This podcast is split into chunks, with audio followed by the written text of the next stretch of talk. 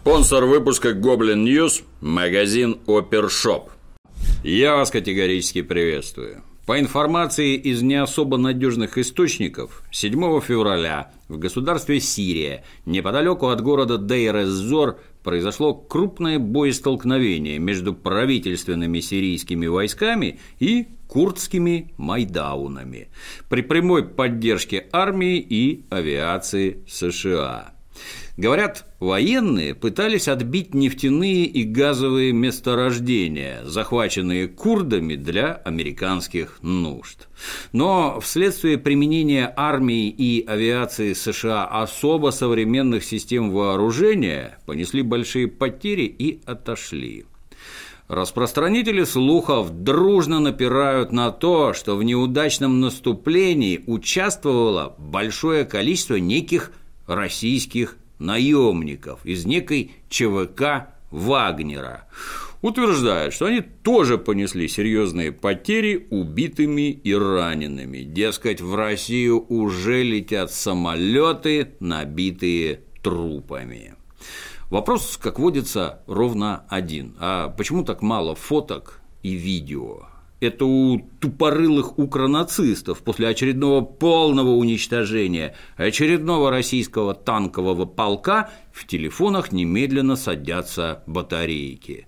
Но у американцев-то батарейки хорошие, американские, плюс их много.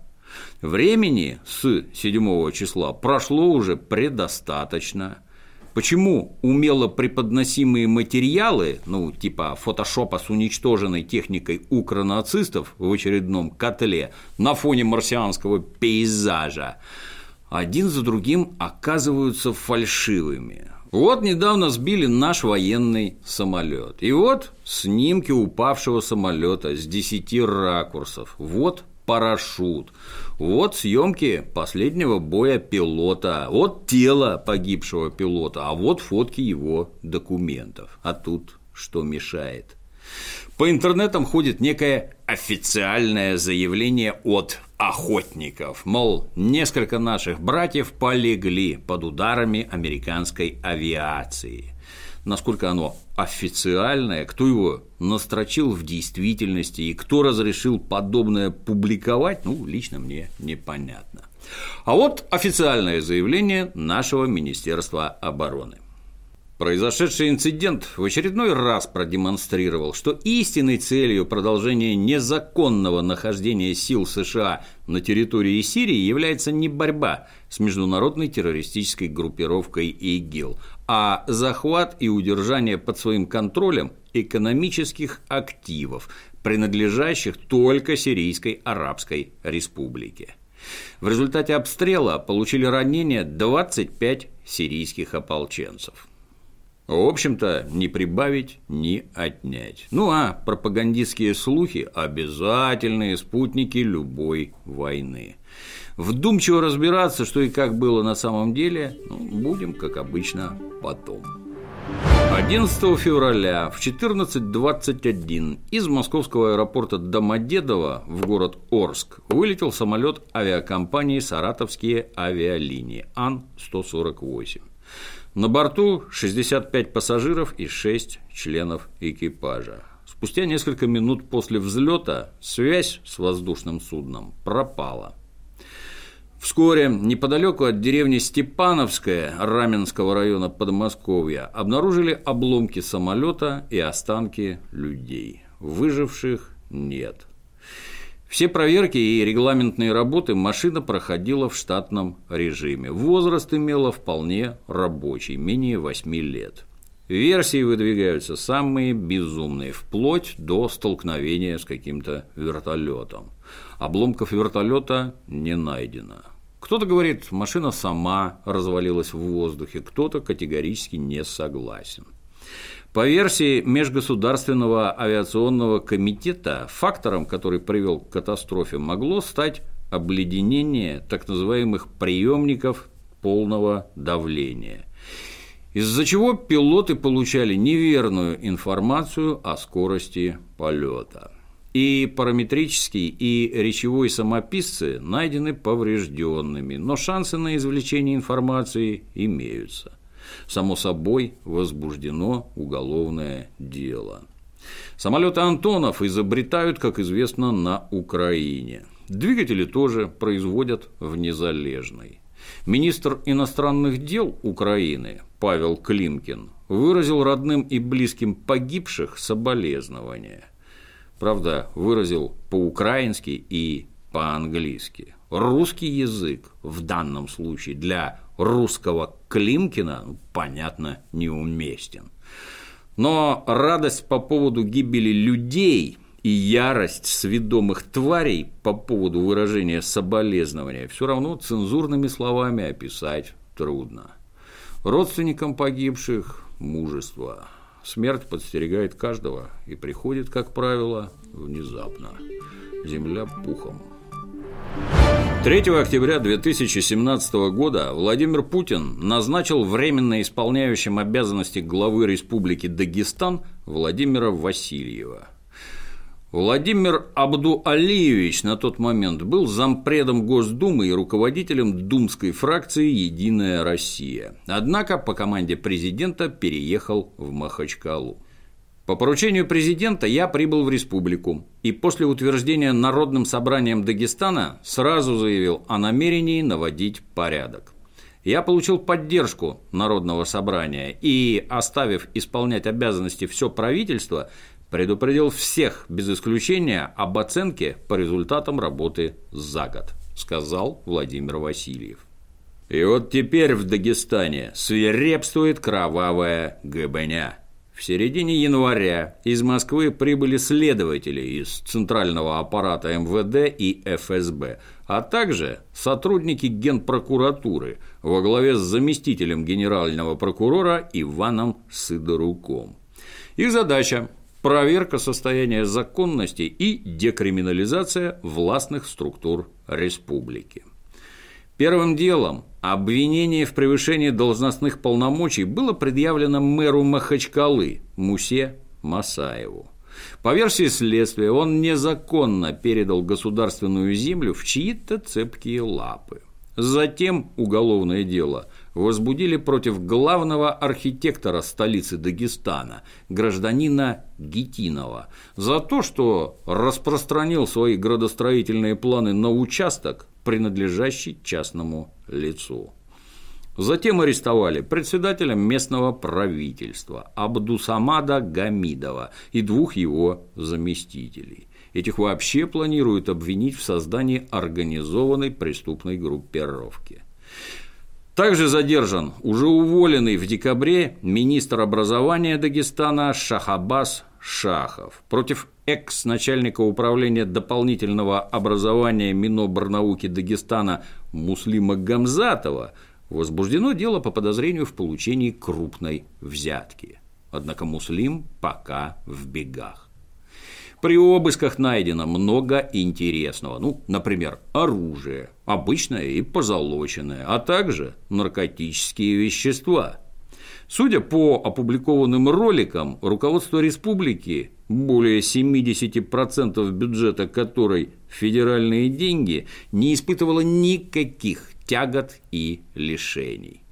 Задержанных этапировали в Москву ну, с высокопоставленными региональными чиновниками, подозреваемыми в коррупции, теперь принято поступать именно так. Московских из элитных особняков пока что в те же интересные места почему-то так массово не этапируют.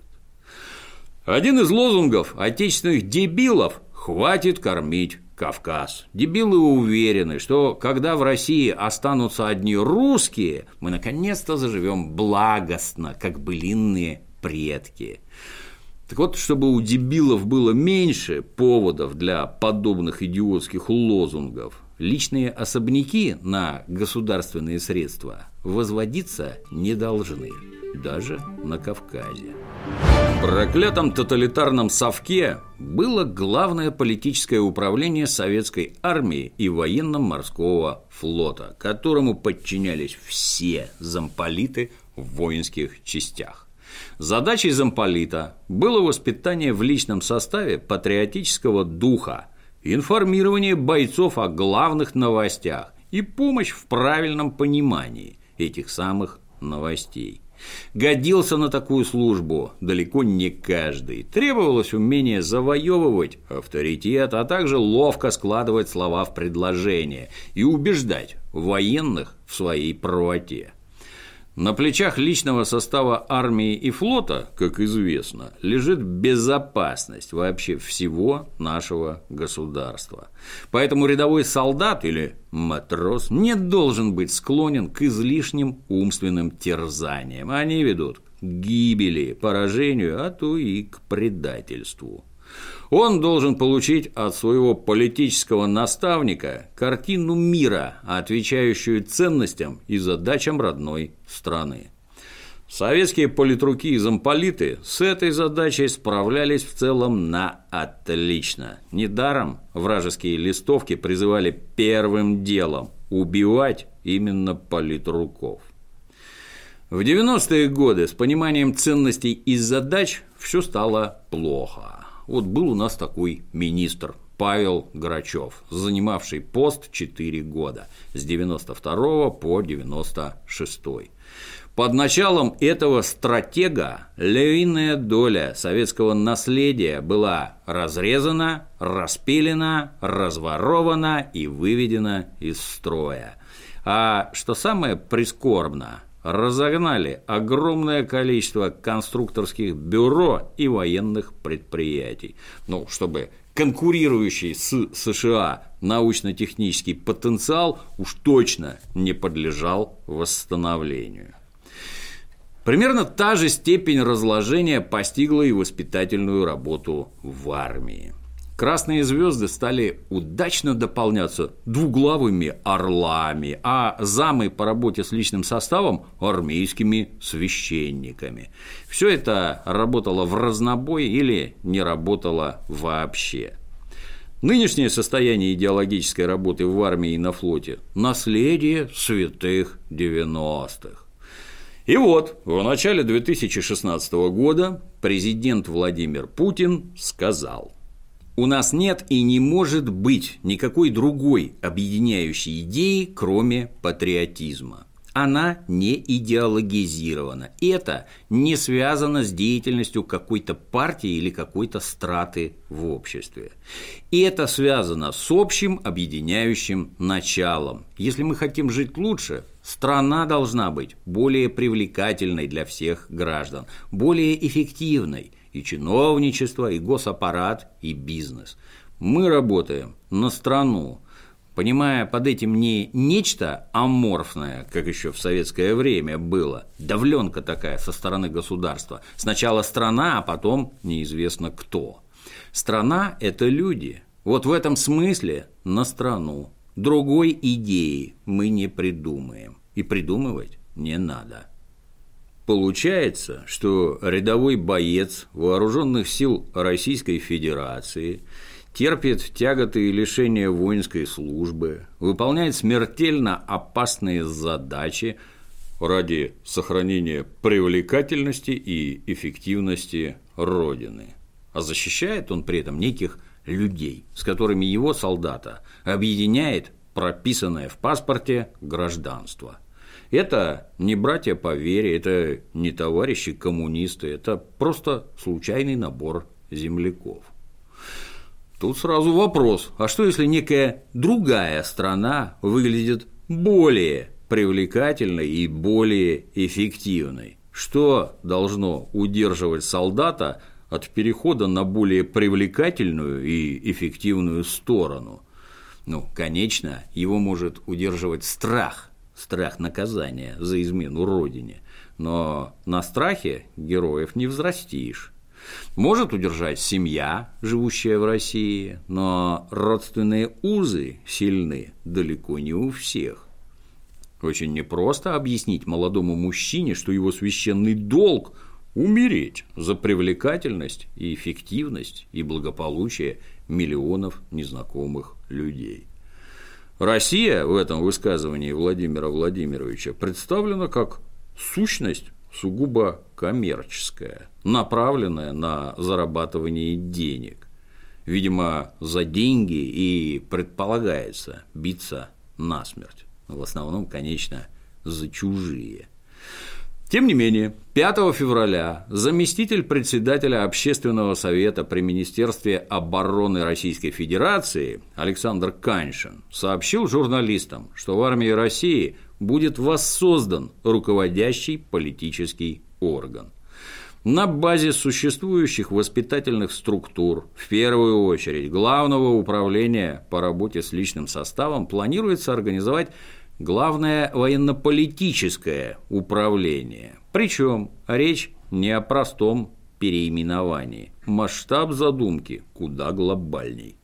В условиях глобального информационно-психологического противоборства неизмеримо возрастает роль морально-политического единства армии и общества.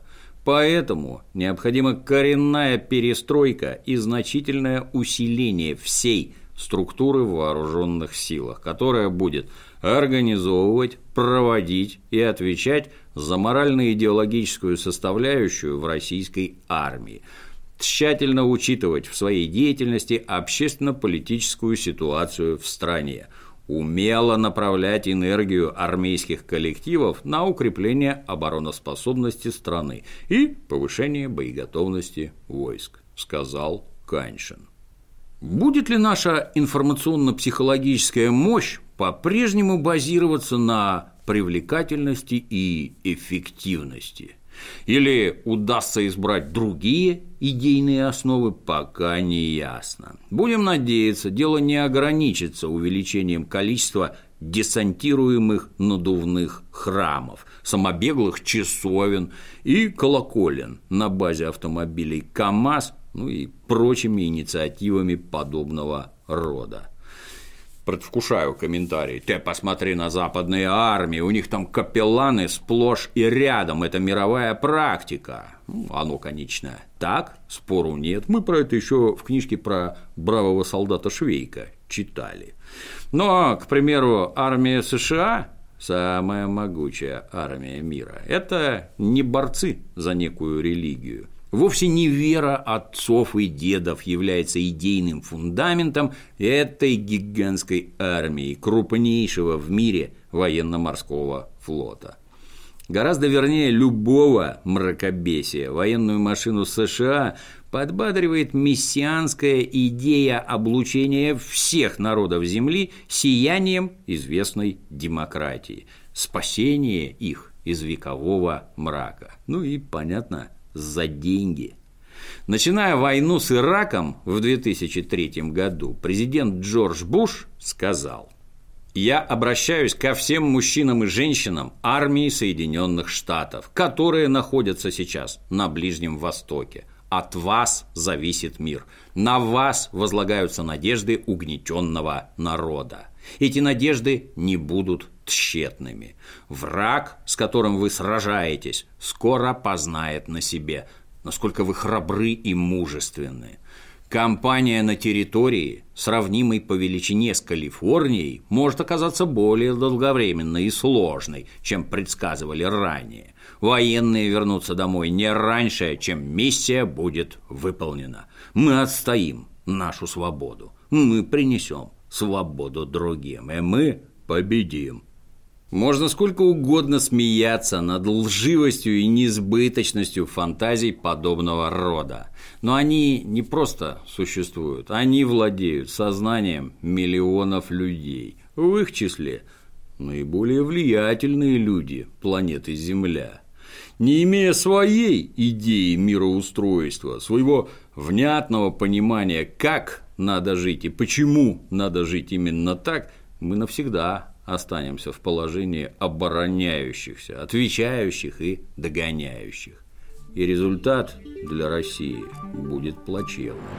В 1946 году внимание коммунистической Москвы привлек ни в чем не повинный поселок под названием не то Саров, не то Сарова, расположенный на границе Мордовии и Горьковской области.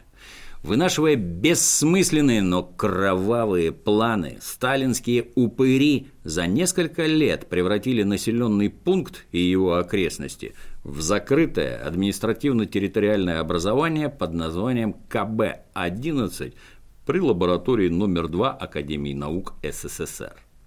Впоследствии у этого загадочного места было много разных названий, самые известные из которых – Арзамас-16. Именно там ковали ядерный щит родной страны.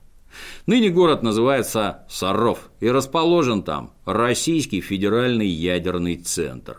Помимо прочего, центр оборудован как минимум одним суперкомпьютером, способным смоделировать, ну, к примеру, ядерный взрыв. Разумеется, подключение к интернетам у этой машины отсутствует, потому что у интернета есть особое свойство. Через него стремительно утекают любые тайны. Задачи суперкомпьютеру ставят специально обученные инженеры. Учитывая, где работают данные инженеры, предполагается, что они не только грамотные технические специалисты, но и патриоты, то есть работают не только за деньги, но и ради неких идей.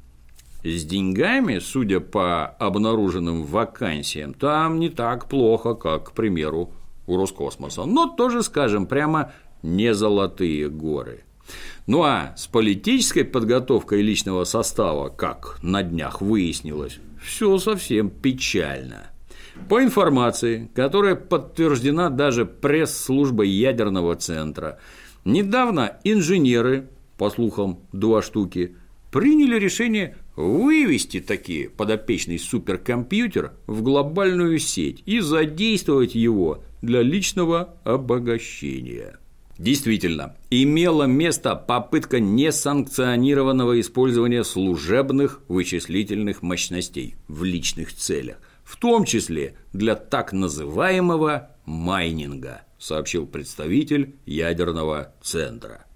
К счастью, управление собственной безопасности не дремало. Находчивых любителей воровать казенные вычислительные мощности тут же выявили и приперли к стенке.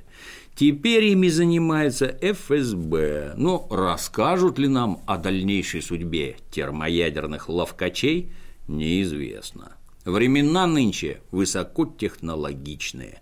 Чтобы получить бочку варенья и корзину печенья, в припрыжку бежать к врагу через линию фронта не обязательно.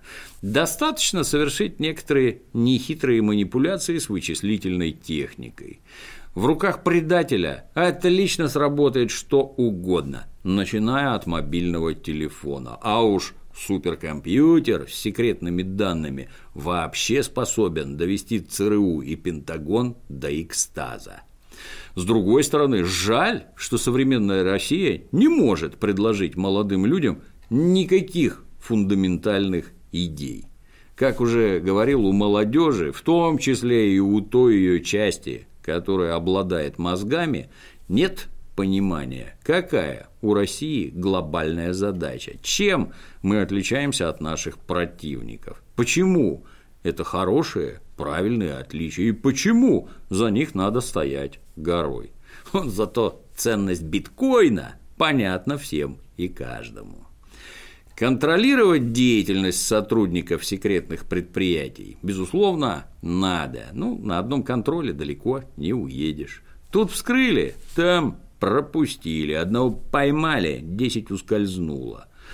Должны быть усилия и с другой стороны, с идеологической, а их нет и, похоже, не предвидится. Ну, что ж, можно заранее готовиться к дальнейшим подобным диверсиям.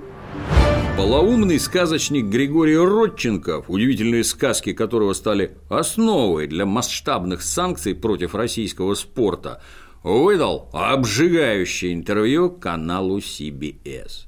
Родченков теперь участник программы защиты свидетелей, поэтому лицо у него новое, мясистая такая харя – кстати, неясно, почему он теперь не негр, гей преклонных годов, почему он не яркая женщина, нет ли здесь расизма, нет ли здесь шовинизма.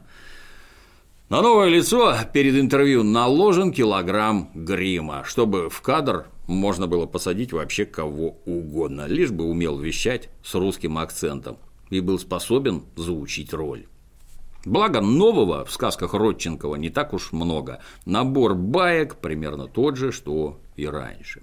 А байки такие. Во-первых, лично Путин пытается заставить его замолчать.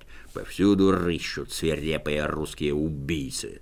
Во-вторых, ФСБ в Сочи подменяла пробы через дыру в стене, спрятанную за мебелью. Пять из 13 золотых медалей в Сочи были завоеваны русскими атлетами только благодаря дырке в стене. Ну, кто в этой байке дебил? ФСБ или люди из МОК и ВАДА, готовящие мега-пробирки и принимающие помещения? Неясно. Ну, зато зрителя точно держат за слабоумного. Бутылки с пробами, закрытые особо хитрыми пробками, вскрывали в ФСБ неведомым Родченкову гениальным способом. Благодаря этому на месте грязных анализов оказывались чистые, и путинские мутанты в который раз показывали сверхчеловеческие результаты. Между делом Родченков сообщил, что допинг в международных соревнованиях успешно использует более чем два десятка стран. Причем благодаря методикам, которые разработал лично он, Родченков. Что это за страны, журналиста волнует не сильно. Запрещать им выступления на Олимпиаде, начинать против этих загадочных стран расследования – это вообще никому не интересно.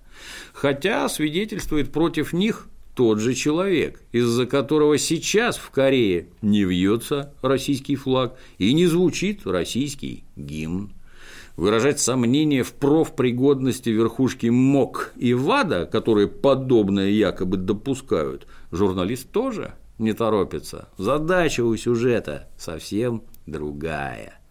Вот Международный суд в Лозанне оправдал 28 отечественных спортсменов и еще 11 смягчил наказание. Что делать? Как быть? Ну, не признавать же свою предвзятость и русофобию. Гораздо лучше поднять новую волну вони, чтобы накалить обстановку на Олимпиаде, чтобы каждый русский был там под тройным подозрением, чтобы смеялись в лицо, чтобы плевали вслед. Удивляться не надо, все как всегда. Кстати, если кто не знает, Родченков стал главным героем документального фильма «Икар». Фильм настолько прекрасен, что в этом году будет номинироваться на «Оскар». В октябре 2016 года на просторах Иркутской области водитель автомобиля «Хаммер» протаранил автомобиль «Тойота». Когда на место происшествия прибыл экипаж ДПС в составе капитана Сахиба Мусаева и старшего лейтенанта Сергея Лызуненко, выяснилось, что виновник торжества не кто-нибудь, а сам Дмитрий Черников, находящийся в состоянии далеком от трезвого. Далее показания разница. Полицейский утверждает, что Дмитрий отказался от алкотестера и медицинского освидетельствования, назвался безработным и лишь позже сотрудники случайно выяснили, что имеют дело с судьей Иркутского областного суда. Другая сторона сообщила, что на Дмитрия было совершено нападение. Судью избили, влили в рот водку, Оставили сидеть за рулем и вызвали ДПС. Ну а бесчеловечный инспектор Лызуненко не оказал пострадавшему медицинскую помощь, не своевременно вызвал скорую. Итог. Лызуненко из стройных рядов уволен, а судья Черников продолжает трудиться на прежнем месте и ездить на любимом авто. Случай дикий, но подобные ситуации на дорогах России в ближайшее время повториться не должны. Ибо на днях вышел приказ МВД РФ, согласно которому инспекторы ДПС утратили право отстранять от вождения пьяных судей. Теперь, увидев корочку судейского и проводив взглядом движущийся по синусоиде автомобиль, инспектор должен подать начальству рапорт о претензиях в адрес конкретного судьи. А вот направить честного судью на медицинское освидетельствование больше не получится. Авторы приказа считают, что теперь у злоумышленников будет меньше способов оказать давление на судей. Ранее такой режим действовал только в отношении работников прокуратуры. Любопытно, что мнения касательно целесообразности нововведения имеются очень разные. Например, руководитель общественной системы обеспечения безопасности дорожного движения Константин Крохмаль приказ горячо одобрил. Я абсолютно полностью такое поддерживаю, поскольку с чиновниками высокого ранга должны разбираться на равных. Но вдобавок к этому еще надо ужесточить им наказание в 2-3, а то и в 5 раз по сравнению с простыми людьми, сказал Константин. В целом не совсем понятно, а почему бы не придумать совершенно отдельное законодательство для чиновников высокого ранга – Сколько можно прикидываться, будто статья Конституции за номером 19, согласно которой все равны перед законом и судом, имеет хоть какое-то значение. Давайте уже попилим общество на сословия и касты. Че стесняться, не коммунисты же у руля. Пол Бегли, официальный пастор Белого дома, выдал интервью христианскому ресурсу «Weekend Vigilante». В ходе беседы американский батюшка сообщил интересные подробности о том, как происходило заселение в Белый дом нынешнего президента США Дональда Трампа и жены его Мелании.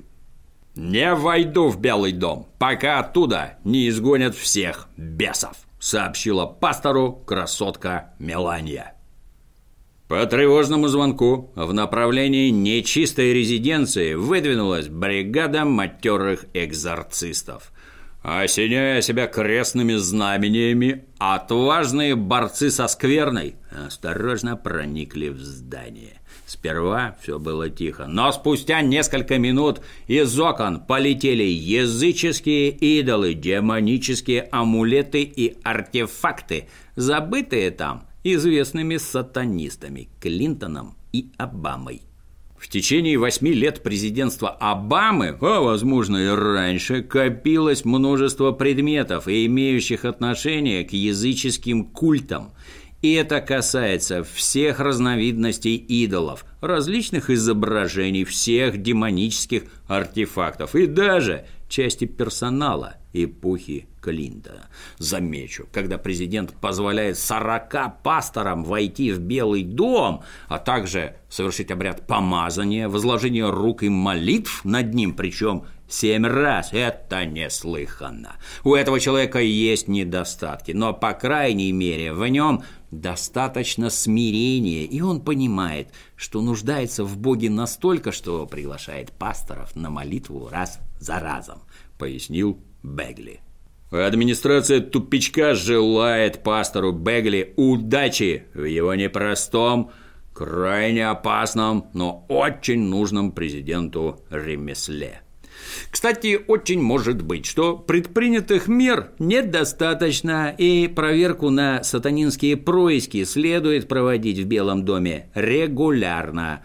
Было бы неплохо озадачить на несение караульной службы часовых в рясах, на здании надо крупным шрифтом написать. «С нами Бог», ну, как это принято у цивилизованных людей. Не помешает и компактный храм неподалеку, из него будет фонить благодатью, и жизнь домовых чертей и бесов осложнится еще сильнее.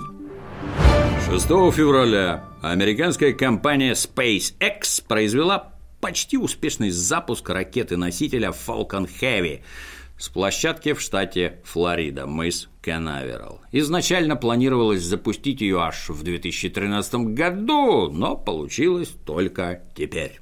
Falcon Heavy – ракета-носитель сверхтяжелого класса. Такой монстр от якобы частной компании – явление совершенно новое. Он способен выводить на геопереходную орбиту груз до 26 тонн, а на низкую околоземную орбиту до 63 тонн. Конечно, не ракета энергия от кровавых совков, но все равно много. Но на сей раз так надрываться не пришлось. Художественный руководитель SpaceX Илон Маск запулил в космос при помощи Falcon Heavy свой автомобиль Тесла, и сейчас электрокар на всех парах мчится к поясу астероидов. Оба боковых ускорителя ракеты, выполнив свои задачи, совершили успешную посадку неподалеку от места старта. И если пуск ракеты, пусть даже такой могучий, выглядит на сегодняшний день все-таки вполне обыденно, то синхронная посадка двух ракетных ступеней – зрелище явно из фантастических фильмов. Центральный блок, по задумке, должен был сесть на платформу в Атлантическом океане, но тут случилась неудача. Электронный болван, руливший девайсом, немного промахнулся мимо посадочной площадки. Блок грохнулся в воду, но, как ни странно, остался на плаву. Говорят, были планы изловить модуль и затащить его на палубу для дальнейшего использования, но Маск разгневался и дал команду уничтожить оплошавшую гадскую ракету. В целом это, безусловно, фантастический успех SpaceX и очередной повод немножко задуматься руководству отечественной ракетной отрасли.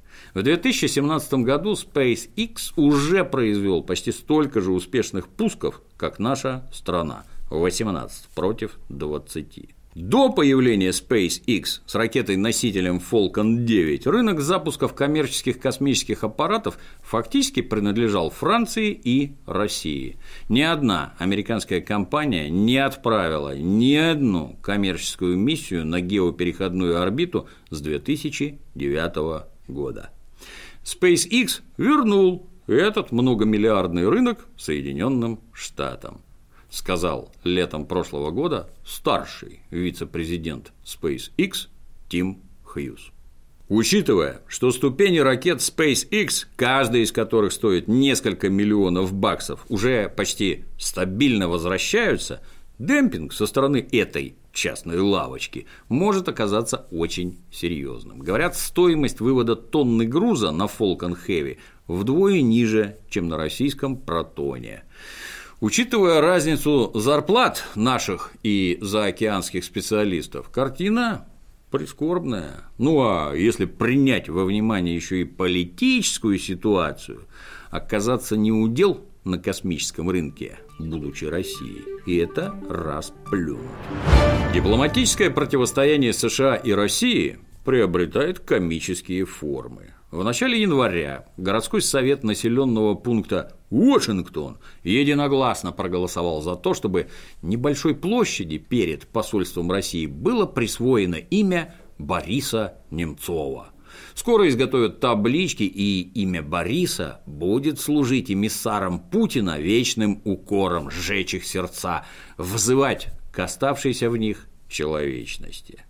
Заокеанская инициатива очень понравилась председателю Комитета Госдумы по физической культуре, спорту, туризму и делам молодежи Михаилу Дегтяреву.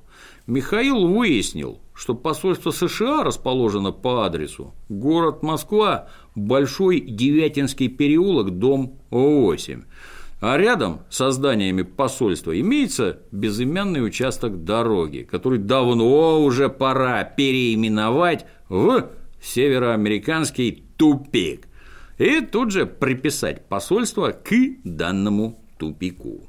Мэрия угрожает вынести вердикт по данному вопросу уже в нынешнем месяце. Но от себя добавлю, что проезд жертв империализма тоже выглядел бы на картах и табличках неплохо. Очередной помойный тренд так называемого рунета – это приключение Анастасии Вашукевич по кличке Настя Рыбка.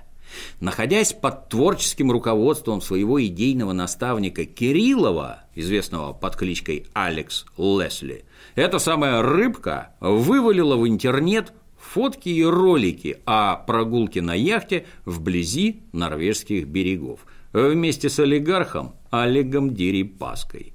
На одном из кадров присутствует человек, удивительно похожий на зампреда председателя правительства Российской Федерации Сергея Приходько.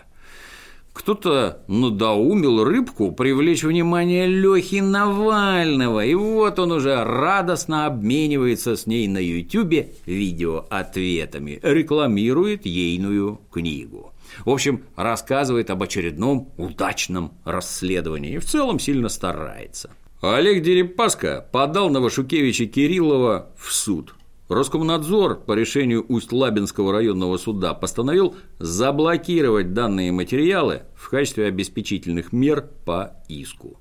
Учитывая, с какой скоростью они расползаются по сети, надо бы заблокировать весь мерзкий интернет. В целом причина ажитации не совсем ясна. У нас, как известно, капитализм, бизнес и власть – это фактически одно целое. У бизнесмена и чиновника практически одни и те же интересы. Ну и увлечения, как нетрудно заметить, бывают одинаковые. Если кому-то кажется, будто при Лехе Навальном все будет совсем не так, соглашусь, все будет гораздо мрачнее и значительно гаже. Хочешь поддержать Goblin News? Хватай подарок на 23 февраля в Опер Шоп. А на сегодня все. До новых встреч.